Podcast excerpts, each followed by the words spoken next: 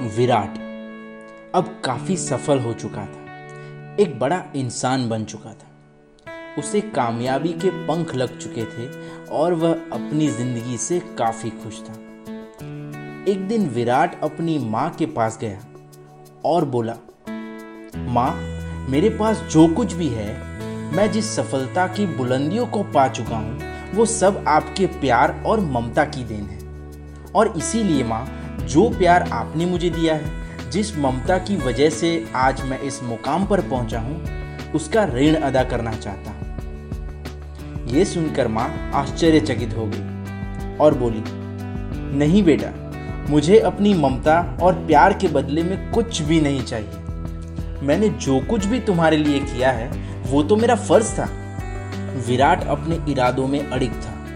वो जो ठान लेता, उसे पूरा ज़रूर करता।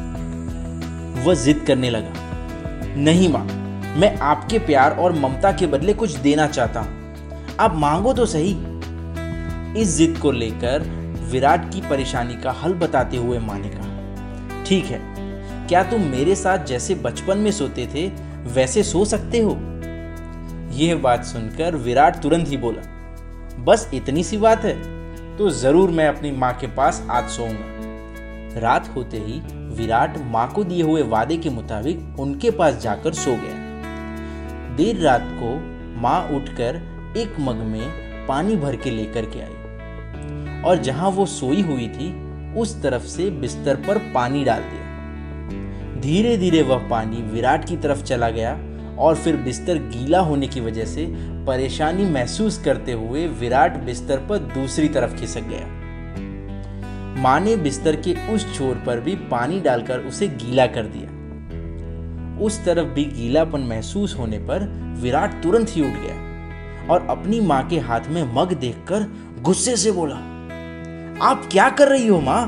मुझे सोने क्यों नहीं देती?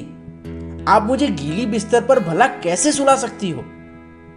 माँ जिस घड़ी का इंतज़ार करते हुए जाग रही थी, वो घड़ी अब आ चुकी थी। वो बड़ी ही शांति से बोली बेटा, जब तुम बचपन में मेरे साथ सोते थे तो ऐसे ही तुम भी बिस्तर गीली कर देते थे। और फिर मैं दूसरी तरफ़ तुम्हें करके खुद गीली जगह पे सो जाती थी।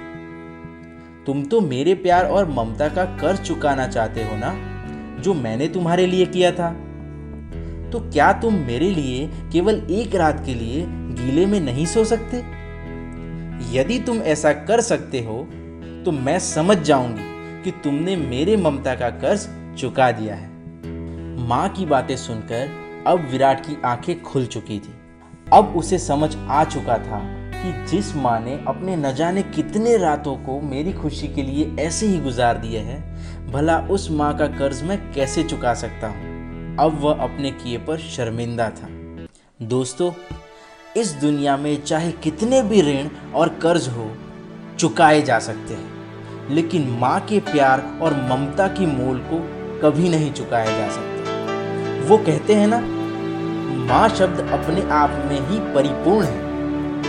दुनिया में हम चाहे कितने भी रिश्ते से क्यों न बंधे हुए हैं, लेकिन माँ के बिना हमारा जीवन अधूरा होता है। हर रिश्ते को आपसे कुछ पाने की आस रहती है, लेकिन माँ और संतान के बीच एक ऐसा निस्वार्थ रिश्ता है, जो अपने संतान को सिर्फ़ देना जानता है। दोस्तों, टीम मनुष्य आप सभी की माँ की ममता और भारत माँ को सलाम करता है।